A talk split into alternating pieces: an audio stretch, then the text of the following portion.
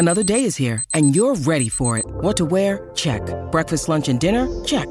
Planning for what's next and how to save for it? That's where Bank of America can help. For your financial to-dos, Bank of America has experts ready to help get you closer to your goals. Get started at one of our local financial centers or 24-7 in our mobile banking app. Find a location near you at bankofamerica.com slash talk to us. What would you like the power to do?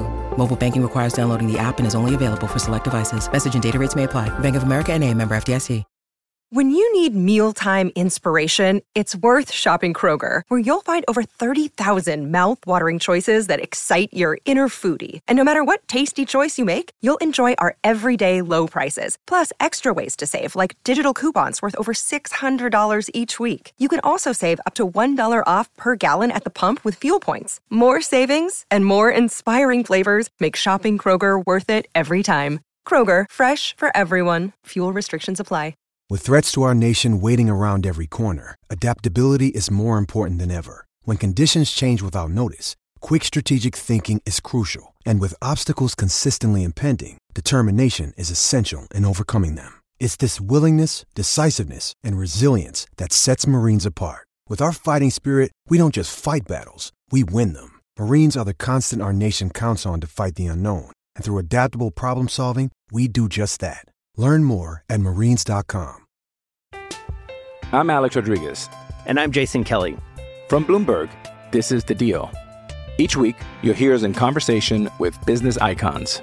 This show will explore deal making across sports, media, and entertainment.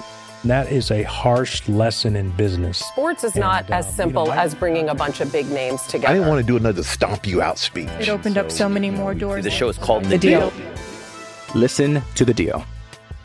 Listen to The Deal on Spotify.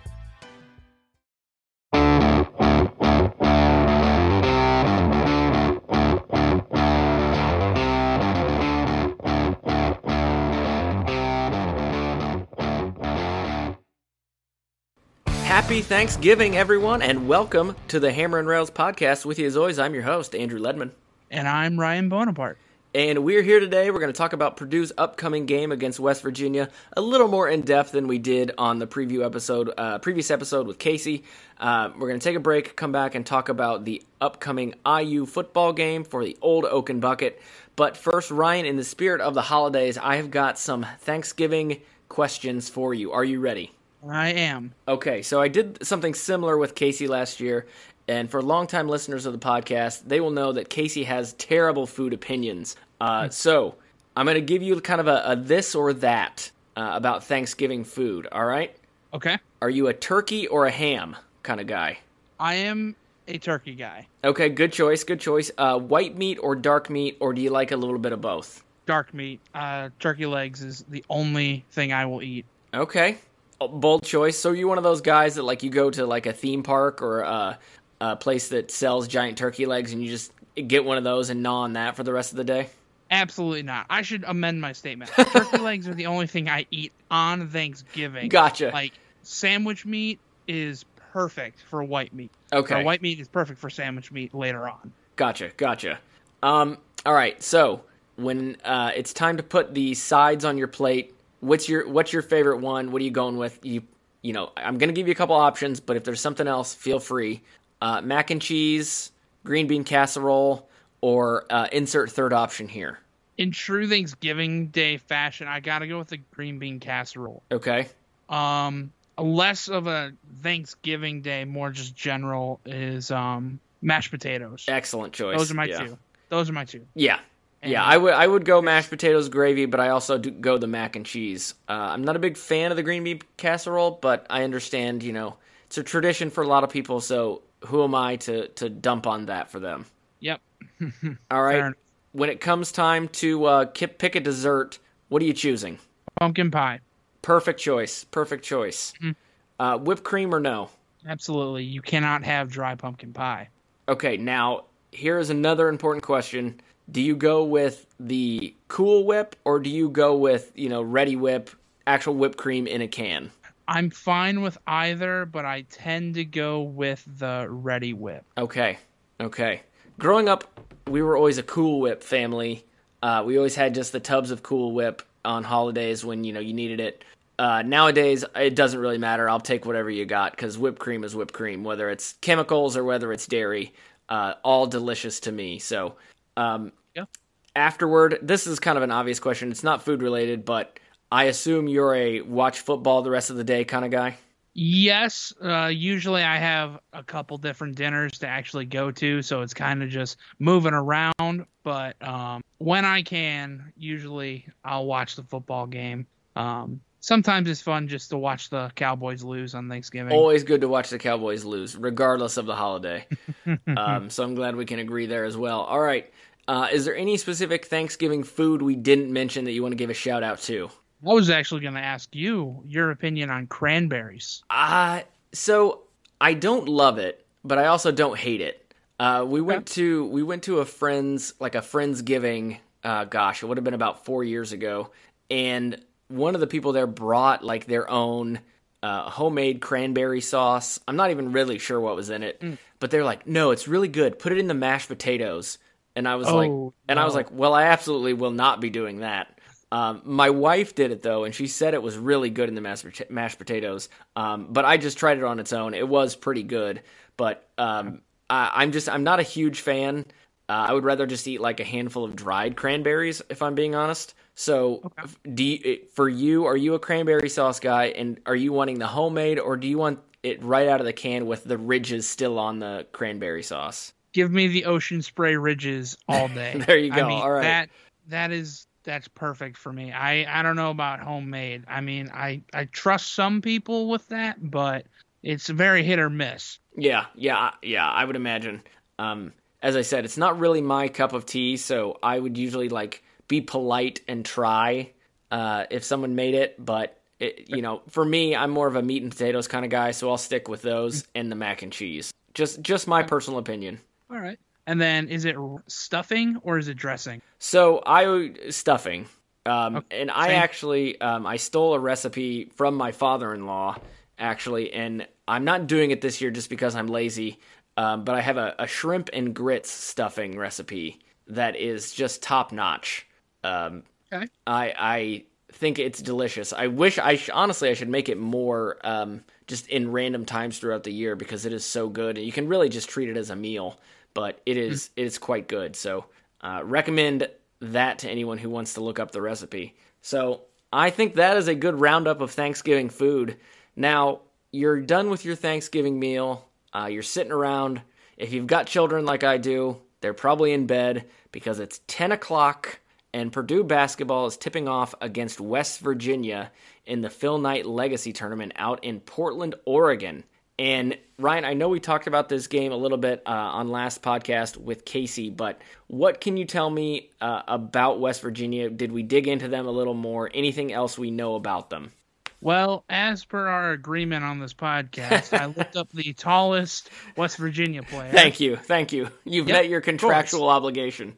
Yep. Now I can uh now I can move on. So they actually have two players who are six foot ten. Okay. They are Jimmy Bell Jr. and Mohammed Wog Wag Wagyu Like the W A? G U E. Okay, I'm not sure. So I I'm sorry for botching your name, Mohammed.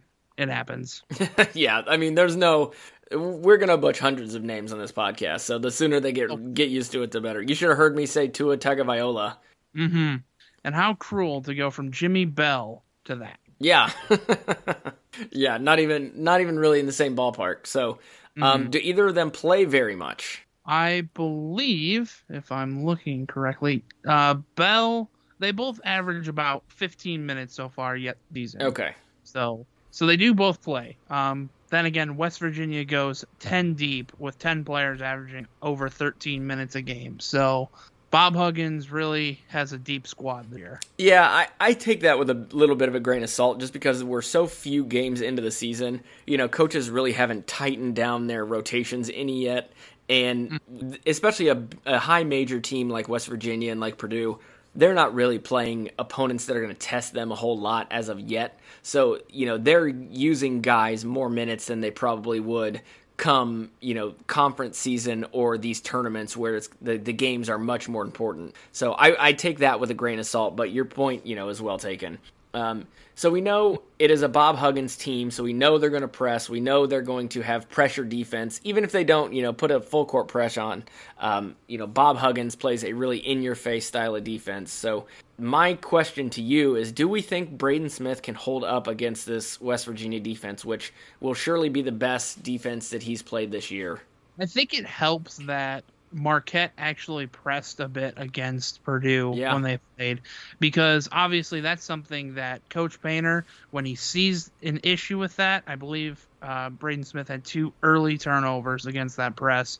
That's something he's going to coach, and especially knowing that Bob Huggins runs this type of defense, it's very, very on the nose for Matt Painter to show Braden Smith how to do that. I think that Braden Smith is definitely athletic enough, get out of a press, and this team has already shown they understand that you can pass the ball backwards. Yes. Yeah. So it's a big innovation. Yeah, especially when you have, I believe, eight days of practice mm-hmm. for an opponent, they should know how to get out of a press. Yeah, yeah, and I mean to your point earlier about Braden Smith had those early turnovers um, against Marquette, and then he got a you know a bit of words in his ear from Painter, and then there were no, he didn't commit another turnover the rest of the game. So that was uh, huge, I think, for his confidence and showing that he really can learn. You know, even in game, what he's doing wrong and kind of adjust to it. So that does give me hope about how he's going to handle this West Virginia defense. Um, we also they've got a, I believe he's a fifth year guy, Erik Stevenson, uh, he's a guy kind of like David Jenkins Jr., who has been around college basketball. He was at Wichita State, Washington, and South Carolina. Uh, mm-hmm. On the season, he's 8 of 15 from beyond the arc, which is 53%. So obviously, that's not a lot of shots, but for this early in the season, you know, he's hitting them at a pretty good clip. So Purdue is going to have to watch him when he gets beyond the arc. Um, Jed wrote a profile about this uh, matchup on the site, and he mentioned that his thinking was maybe Ethan Morton would be uh, tasked with slowing him down. Do you think that's accurate, or do you think Painter would put someone else out there? I definitely think so. Um, Ethan Morton, he's got the on-ball defense, and he's coming into more knowledge about how to defend a player. So he definitely is athletic enough to do it. Um, obviously, sometimes Matt Painter completely breaks those expectations. Yeah. Um, but to what you said, yes, uh, Ethan Morton is more than capable. Yeah, and and Morton's also got uh, length. You know, he's got long arms. Absolutely. He's you know taller, I think, than most people assume he is, given uh, the way he plays. Um, so I think he would be a good option out there.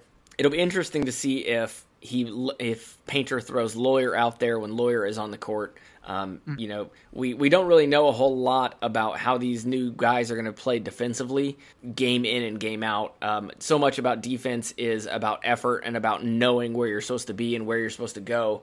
And we just haven't seen uh, enough of these guys to know how they're really going to respond. So it's going to be mm-hmm. interesting to see because this is really, I mean, Marquette is good. Um, they're going to be a good team this year, but this is a, a different level of challenge than Purdue has faced so far this year.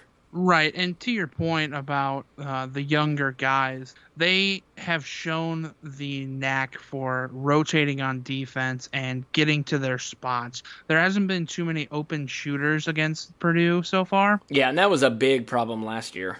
Exactly. So that seems to have been both a big focus by pa- Matt Painter in the offseason for the guys who are not freshmen. And then for those freshmen, they are, as Casey said last week, they were the best player on their team and they are young and have, you know, well well rested leg in life. So yeah, they right. can definitely get around, dive on the floor and make it work. It's nice to see that they have that they put in that effort and they have that drive to actually do that. Not all freshmen come in and have that, you know, killer instinct to okay, I have to be on the ball def- defensive. Yeah. So that's yeah. something that you love to see early on in a player's career. Yeah, yeah.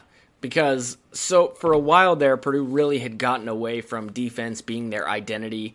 Um, we were more of a finesse team on offense, and really we're just trying to outscore folks, which is fine. You know, it can work for you as long as you have the guys out there to do it, as long as you have the shooters.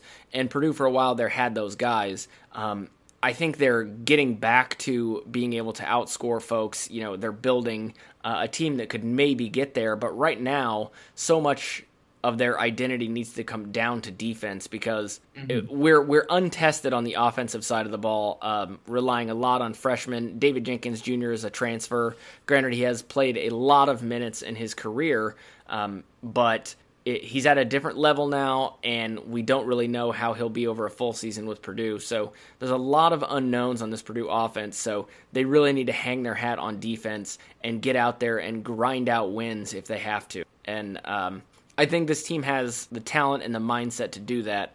And this is just going to be yet another opportunity to show uh, that they have that mindset and can do that for 40 minutes, especially Absolutely especially now, you know, now we're a ranked team. Now there's a now there's a target on our back. Right. Yeah, and again, this whole tournament, this is how you love these, you know, holiday weekend tournaments because it's really just going to show who a team is. So, I know this is sounds like the most coach thing to say, but this is a really good uh, chance to show what you're made of. Yeah, yeah, absolutely. I mean, these are the games that help you come NCAA tournament seeding time. These are the games that really help your national profile and get you noticed um, by the media and by the by the other coaches.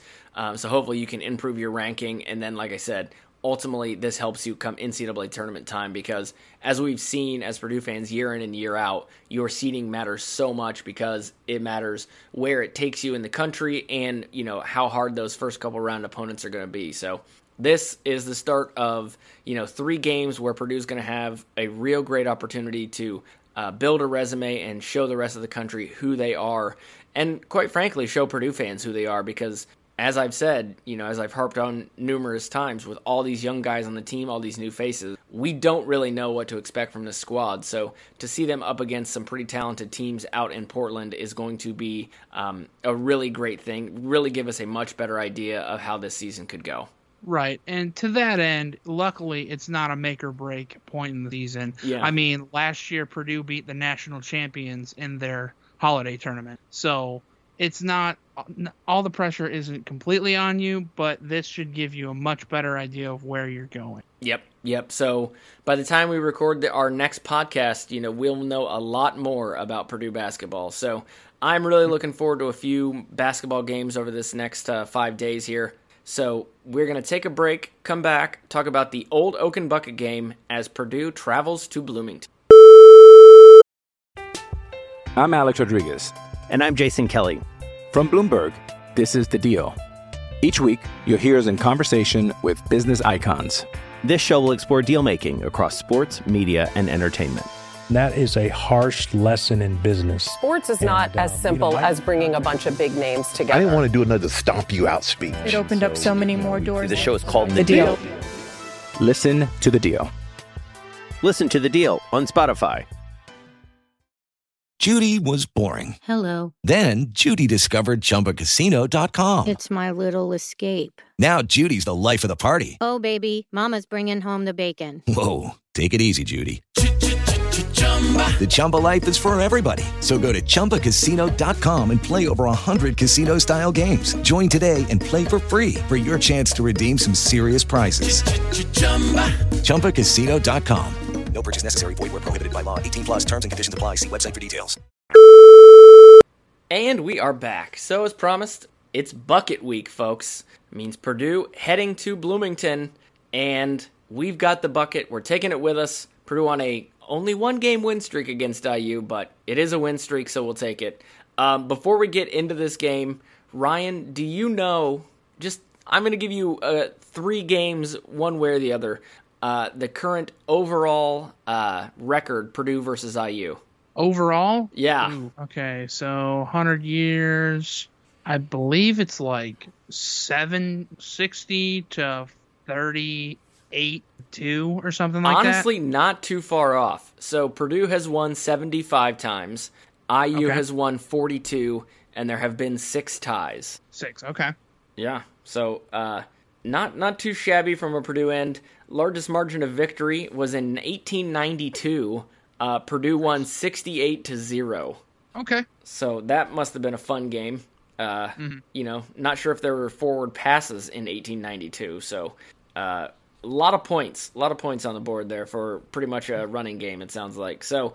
Uh, Purdue heads into this game not really.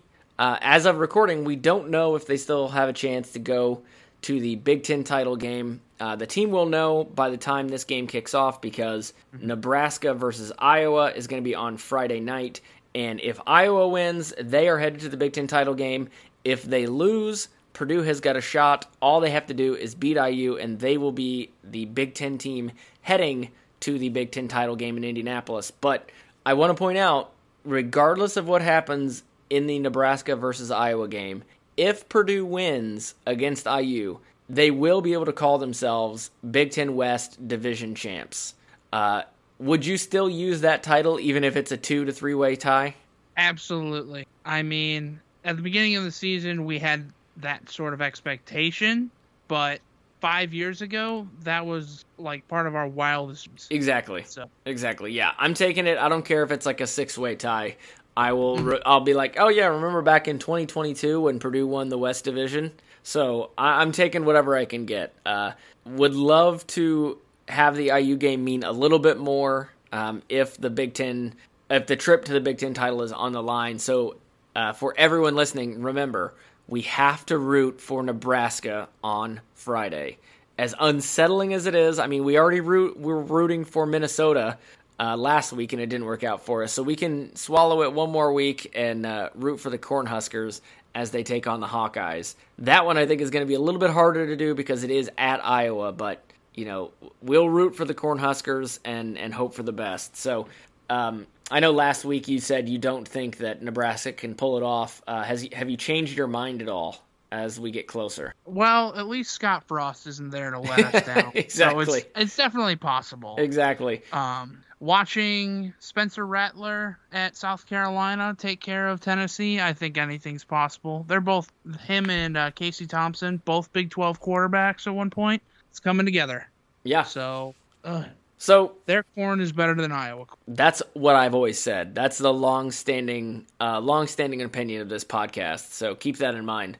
Um, mm-hmm. Now, heading into the Purdue IU game, Purdue suffered uh, a couple injuries in our most recent game against Northwestern. Jeff Brohm said in his press conference on Monday that Purdue starting center and uh, honestly best offensive lineman on the team, Gus Hartwig, and I'm going to quote him here.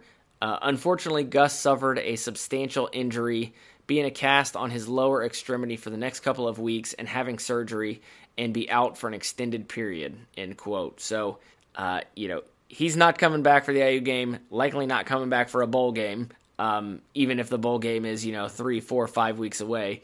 Uh, it just doesn't make sense for his health, I wouldn't think. So uh, it's a very, very tough position to lose your center uh, because you know it's just so important the the exchange, the the snaps, and he is the leader of that offensive line, and that is going to be something that really hurts Purdue um, as they come into this game against um, against IU. It, do and wait, we know uh, Jalen Graham will play and we know that. Uh, do we know about Mockobee? I was searching for it. I don't know that we were given a definitive answer. Not as of yet. As of right now, he is just in the concussion protocol. Okay, that's what I thought. Um, mm-hmm. Yeah, we don't know. Um, we really hope that he comes back. We'll hopefully get an update as the week goes on. Usually about Thursday or Friday, they they issue another update. But given Jeff Brohm's injury history, it's always kind of like a little bit hit or miss what he actually says, and you just never know if if is going to come back. So we hope we can get him out there because being able to have a solid running game really would help us. So um, we know enough about Purdue. I mean that I don't think we need to harp on on what this team can do. Iowa comes into the or Iowa, Indiana comes into this game four and seven, two and six in the conference, and their two victories are against Illinois uh, in game one of the season, and then against Michigan State last week in double overtime. But I think it's fair to point out that that Michigan State team is a bit depleted due to, oh, I don't know, starting a brawl in a tunnel against Michigan. Yeah, and Michigan just loves that tunnel. Yes. Yeah, they, they're really proud of it. Um, mm-hmm. so, so, they found a way to beat a, a, a uh, under undermanned Michigan State team and not exactly, I think, a world beater at this point. With not exactly a world beater with all those folks out. That I don't know if you saw, but uh, either seven or eight players had uh, legal charges brought against them today, mm-hmm. um, yep. assault and battery and um, the like. So that was you don't see that often in college sports. So uh, it's going to be no. interesting to see where that goes. Um, you know, what can you tell me about IU, specifically the quarterback position for them?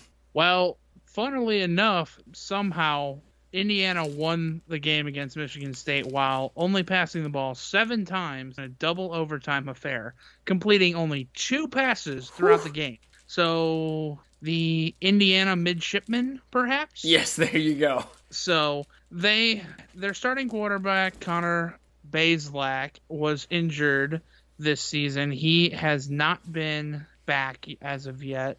And their second string quarterback, Jack Tuttle, entered the transfer portal just a couple weeks ago. On top of that, their leading receiver, Cam Camper, earlier this year tore his ACL. So this passing offense for Indiana has gotten some bad luck, but overall has just struggled very mightily. Yeah. Yeah. I mean, when when you go two for seven passing in a double overtime game, it I it just I can't fathom that as a Purdue fan. You know, we're so used to pass happy offenses where, you know, you throw the ball 30, 40, 50 times a game that to see a team throw the ball 7 times and win is just astounding to me. Their second pass came in double overtime. Oh, well. really? 24 yard completion. At that point, you just pull out the trick play. Oh yeah, I mean you got to do something. I mean I can't. Uh, like two of seven for 31 yards. Just outrageous. And the I mean they they went down in that game 24 to 7 and then found a way to come back and win. So, um, you know, kudos to them for that, but it has been uh, it's been such an interesting few years for IU football. You know, going from thinking they're going to win uh, 9 games to the pandemic shortened season to where they won I think 6 games or uh, I mean, five, five or six games, and then to this, where they're now sitting at uh, four and seven on the year, and without any chance at bowl eligibility. I have no idea what is going on over there. Do you?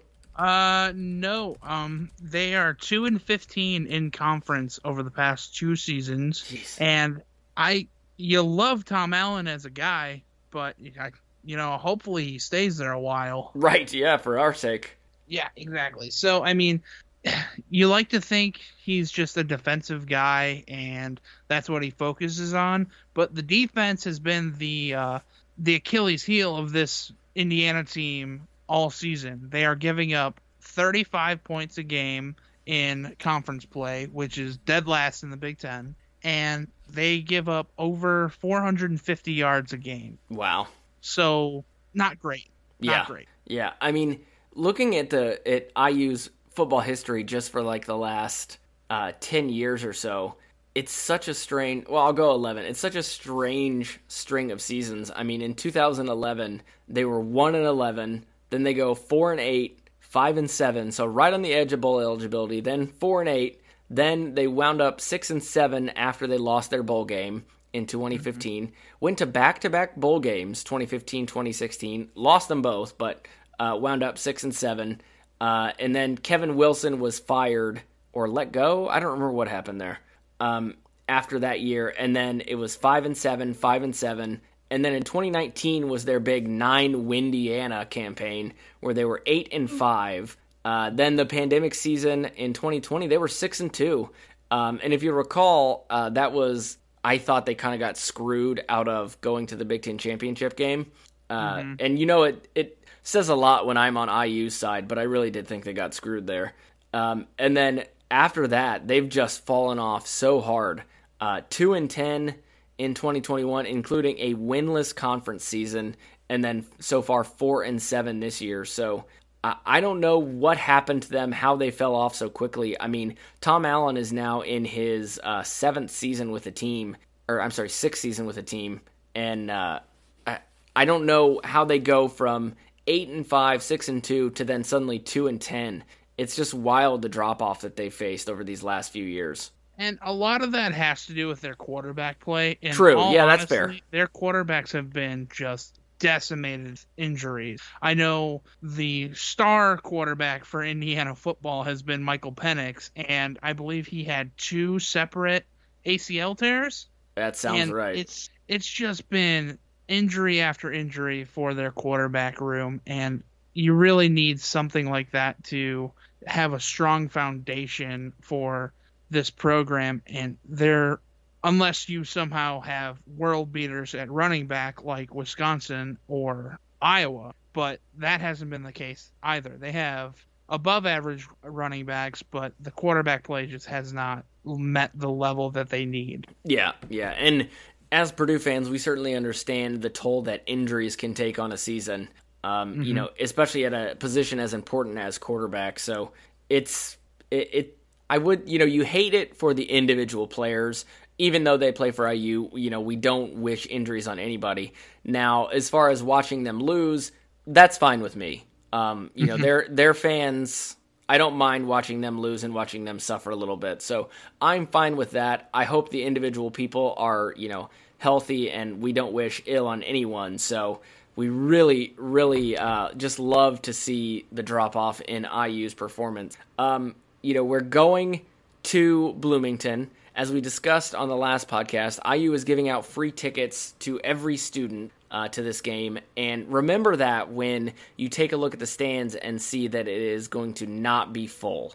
Um, I understand that it's the week, the weekend after Thanksgiving, and a lot of people go home but that hasn't stopped Purdue from you know selling out or nearly selling out and filling up Ross-Ade when the bucket game is in West Lafayette. So I don't want to hear any complaints uh, from IU fans as that game uh, looks really bad on TV once again.